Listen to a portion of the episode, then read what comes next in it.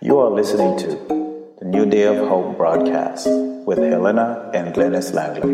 Enjoy.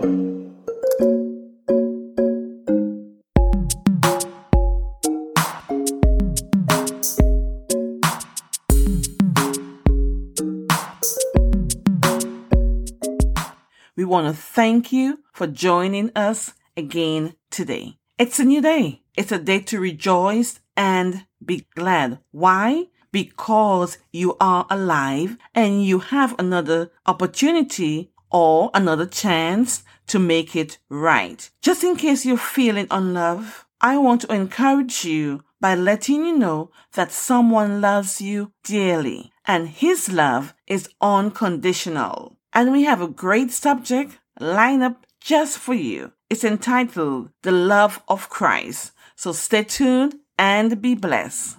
Well, praise ye the Lord. We are really excited that you have joined us again today for a word from the Lord. There is indeed a word from the Lord. Glory be to our God. Well, today we are going to come from the book of Ephesians, chapter 3. Now I'd like to read a few verses, verses 14 to 19 of Ephesians, chapter 3. He says in the text, For this cause I bow my knees unto the Father of our Lord Jesus Christ of whom the whole family in heaven and earth is named, that he would grant you, according to the riches of his glory, to be strengthened with might by his Spirit in the inner man, that Christ may dwell in your hearts by faith, that ye being rooted and grounded in love, may be able to comprehend with all saints what is the breadth and length and depth and height, and to know the love of Christ which passeth knowledge, that ye might be filled with all the fullness of God. Glory be to our God. So, for the next few minutes, we would like to talk to you on the subject the love of Christ. The love of Christ. When Martin Luther was printing the Bible in Germany, pieces of paper were scattered all over the shop. So one morning, his little girl picked up a piece of paper and read, For God so loved the world that he gave. And suddenly, peace flooded her soul. You see, she had been taught that God was one who punished people, but now she saw a different side of God because hope sprang up in her heart. So running to her mother, she asked, what does this mean? God so loved the world he gave. The question is, what did he give? Then she added, I don't know what he gave, but if he loves us so much to give us anything, we don't have to be afraid of him anymore. Glory be to God. Well, I am glad because I can now complete the sentence and tell the world that God so loved the world that he gave his only begotten Son, that whosoever would believe in him would not perish but would have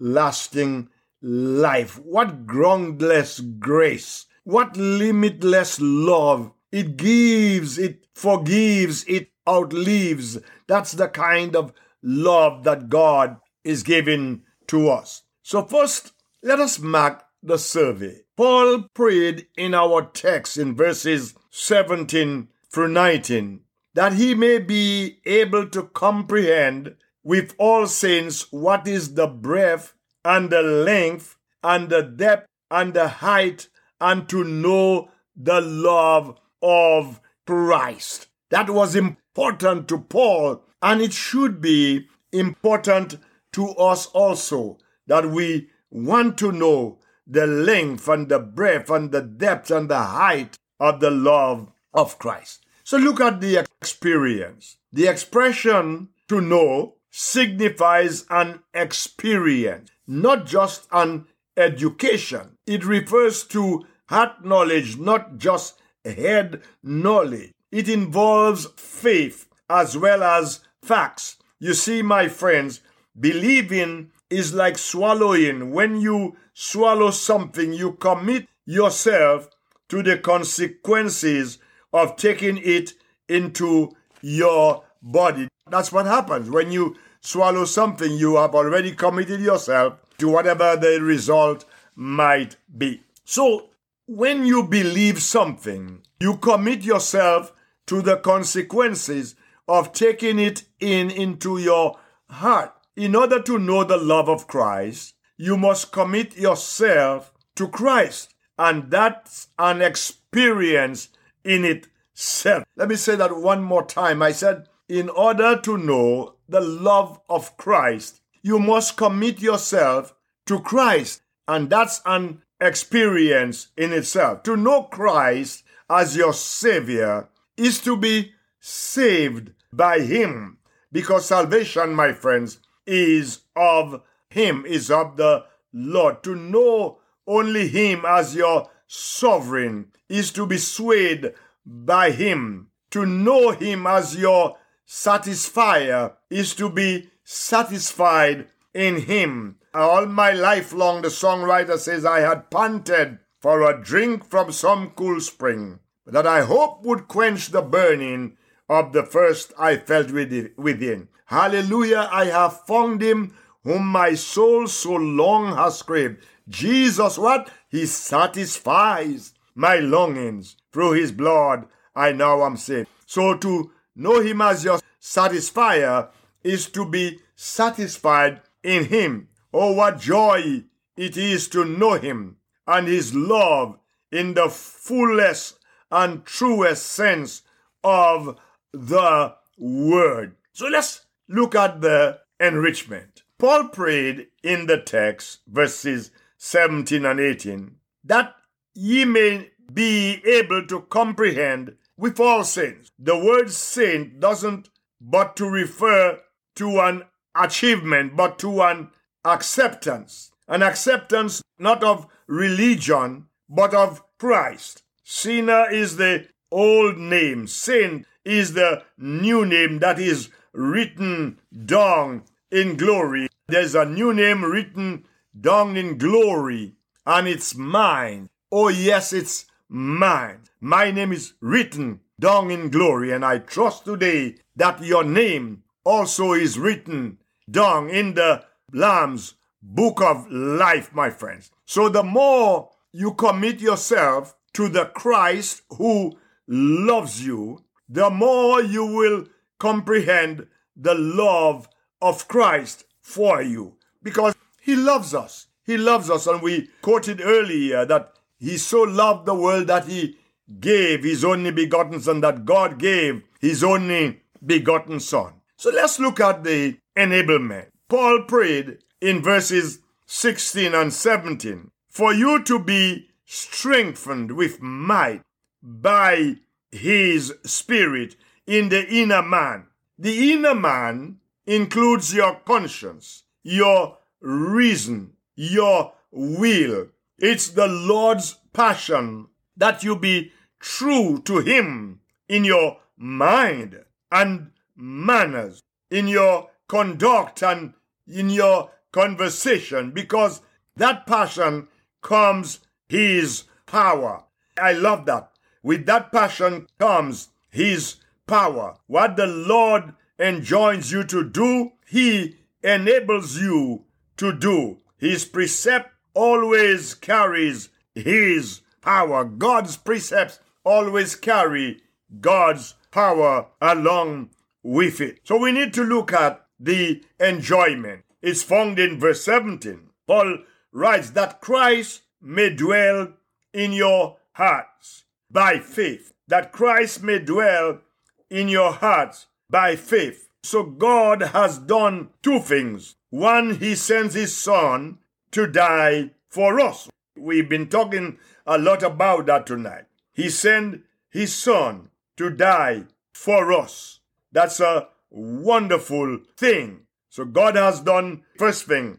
Number two, He sent His Spirit into our hearts to work out His life and His love in us. He sent His Spirit into our hearts to work out his life and his love in all of us, my friends. Whom the Son sets free is indeed free, my friends. So the truth is, you can't have more of Christ, but he sure can have more of you. We can't have more of him, but he sure can have more of us. So let's look at the endurance. The believer, according to verse 17 of our text, is rooted and is grounded in love. There is no need for a believer to live an up and a down and in and an out experience. No, no, no, no, my friends. There is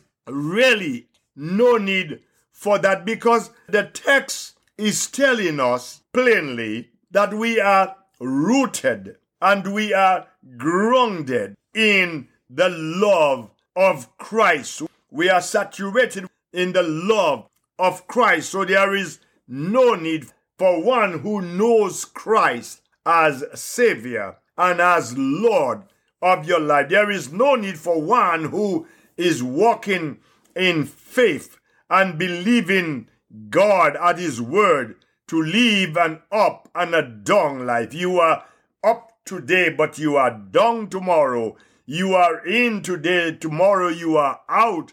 That's not the way God intended. No need to give in or to give up to the drought of despair, my friends. We are rooted as a tree and grounded as a building in the love of Christ. Glory be to God. I need to say that one more time. I said, as believers, we are rooted as a tree and we are grounded as a building in the love of Christ. So no wonder we sometimes sing, oh O love that will not let me go.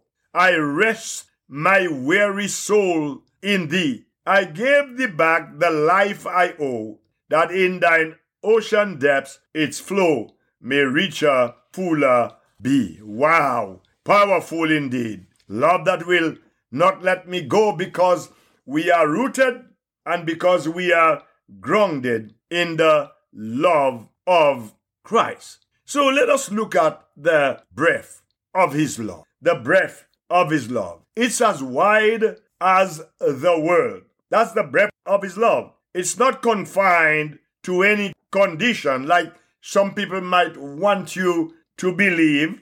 That is not so. It is it's not confined to any country or continent or religion. It's not restricted to ranks or race or any religion. Christ doesn't love just many men or just most men or all men except one. No, it is from the king's castle to the commoner's cottage, from the billionaire's palace to the beggar's pack bench. The love of Christ reaches and redeems all who come to God through him. All is free and all is full. That's the breath of the love of Christ. Oh, glory be to our God. It's not, I told you, it is not restricted because you are a billionaire. Think, well, oh, that's that's all. That's where the love of God stops. That is not true. You can find the love of Christ in the beggar who sits at park bench. You can find the love of Christ wherever you go, my friends. So let's look at the length of his love, the length of the love of Christ. The Lord is eternal, is eternal. Therefore, his love is also eternal. Glory be to God. God is eternal. Therefore, his love is also eternal because God is love. He says in Jeremiah 31 and verse 3, watch this. I have loved thee with an everlasting love. Therefore, with loving kindness have I drawn thee. So even before there was a heaven or an earth, even before there was a man or an animal, guess what, my friends? The truth is he loved you and me then. And since His love has no beginning, it can have no ending. Glory be to our God. So if your love weakens, his won't waver. His love is constant in spite of our condition. Whether we are up or down, good or bad, his love is constant. His love is steady in spite of our sins, my friends. That doesn't make a difference. The love of God is steady in spite of our condition. His love has no end, no measure known. No change can turn its course. Eternally the same it flows from one eternal source. So let's look at the depth of his love. It was love that brought him from the glory place to the go- gory place, from heaven's honor to earth's humiliation, that he might lift the sinner from hell's despair to heaven's delight. Glory be to our God. That's what he does. That's what he will do for you, my friend. So let's look at the height of his love. The highest mountain on earth is known as Mount Everest. It towers 29,028 feet above sea level. But when its conquerors stood on its peak, they hadn't begun to scale the heights of the love of Christ because the love of Christ is measureless. Wow. I mean, that's powerful, man. That's wonderful. That is food for thought. That's something for us to really ponder in when we are talking about the height and the length and the breadth of the love of Christ. So let's mark the sum. It's the climax of Paul's prayer in our text. He says that he might be filled with all the fullness of God, that he might be filled with all the fullness of God. You see, my friends, when you are completely possessed by the Christ of love, then your life will be completely possessed by the love of Christ. Ha! That's wonderful. When you are completely possessed by the Christ of love, then your life will be completely possessed by the love of Christ.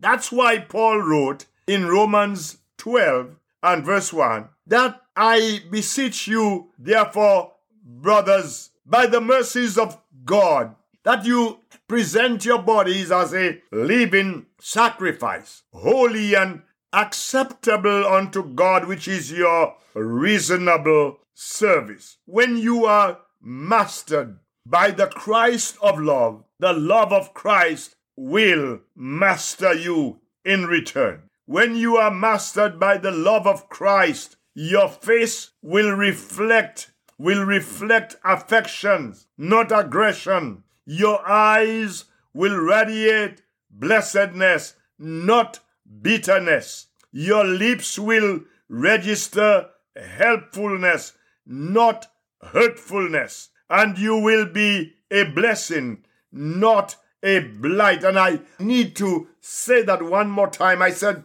when you are mastered by the love of Christ, uh-huh, your face will reflect affection, not aggression, because we have enough of that in our world today. And those of us who know Christ need not add to that anymore. Your eyes will radiate blessedness, not bitterness. Your lips will register helpfulness, not hurtfulness. And you will be a blessing, not a blight. To enjoy the love of Christ, you must yield yourself to Him completely. I said, to enjoy the love of Christ, you must yield yourself to Him completely. It's all to Jesus. I surrender. All to Him. I freely give. You cannot serve God half heartedly. It's all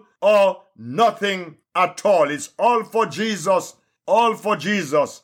All my days and all my hours. All my being ransom for. Everything ought to be for Christ. So if you want to enjoy the love of Christ, we must yield ourselves to Him completely. That's the challenge of today for Christians to completely yield in ourselves to the love of and the will and the ways of God so that our world could be different. That's what God was trying to tell us. He, he was not, not trying, but telling us in, in 2 Chronicles 7 14. If my people who are called by my name would humble themselves and they would pray and they would seek my face and they would turn, turn, turn from their wicked ways. He said he will hear from heaven. He will forgive our sins and he will heal our land. So to enjoy that, the love of Christ, all of us must yield ourselves completely to Christ, my friend. Oh, what a blessing. What a day that would be if every believer would be completely surrendered, completely yielded to the will and the ways and the mind of God. Our world would be a better place to live. To write the love of God above. You know what, my friends? That would drain the ocean dry. Nor could the scroll contain the whole, though stretch from sky to sky. That's the length and the height and the depth and the breadth of the love of Christ. He loves us so much. God loves us so much. That's why He sent His Son, the Lord Jesus, to die on a cruel cross to redeem us from our sins.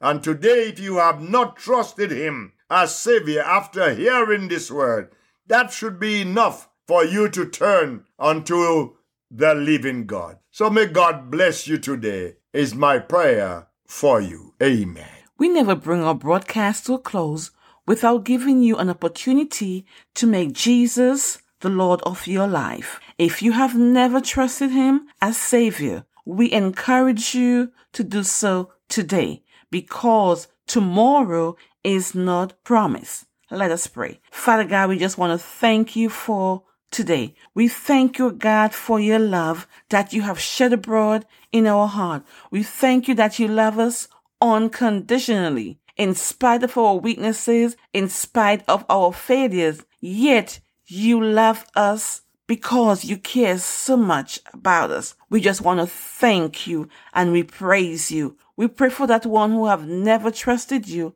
that they will come to know you as Lord of their life. Speak to their hearts today, we pray, in Jesus' name. Amen and amen. Praise God. And if you want to know more about the love of Christ, we encourage you to reach out to us at New at gmail.com or you can call us at 404 964 2242. So until then, God be with you.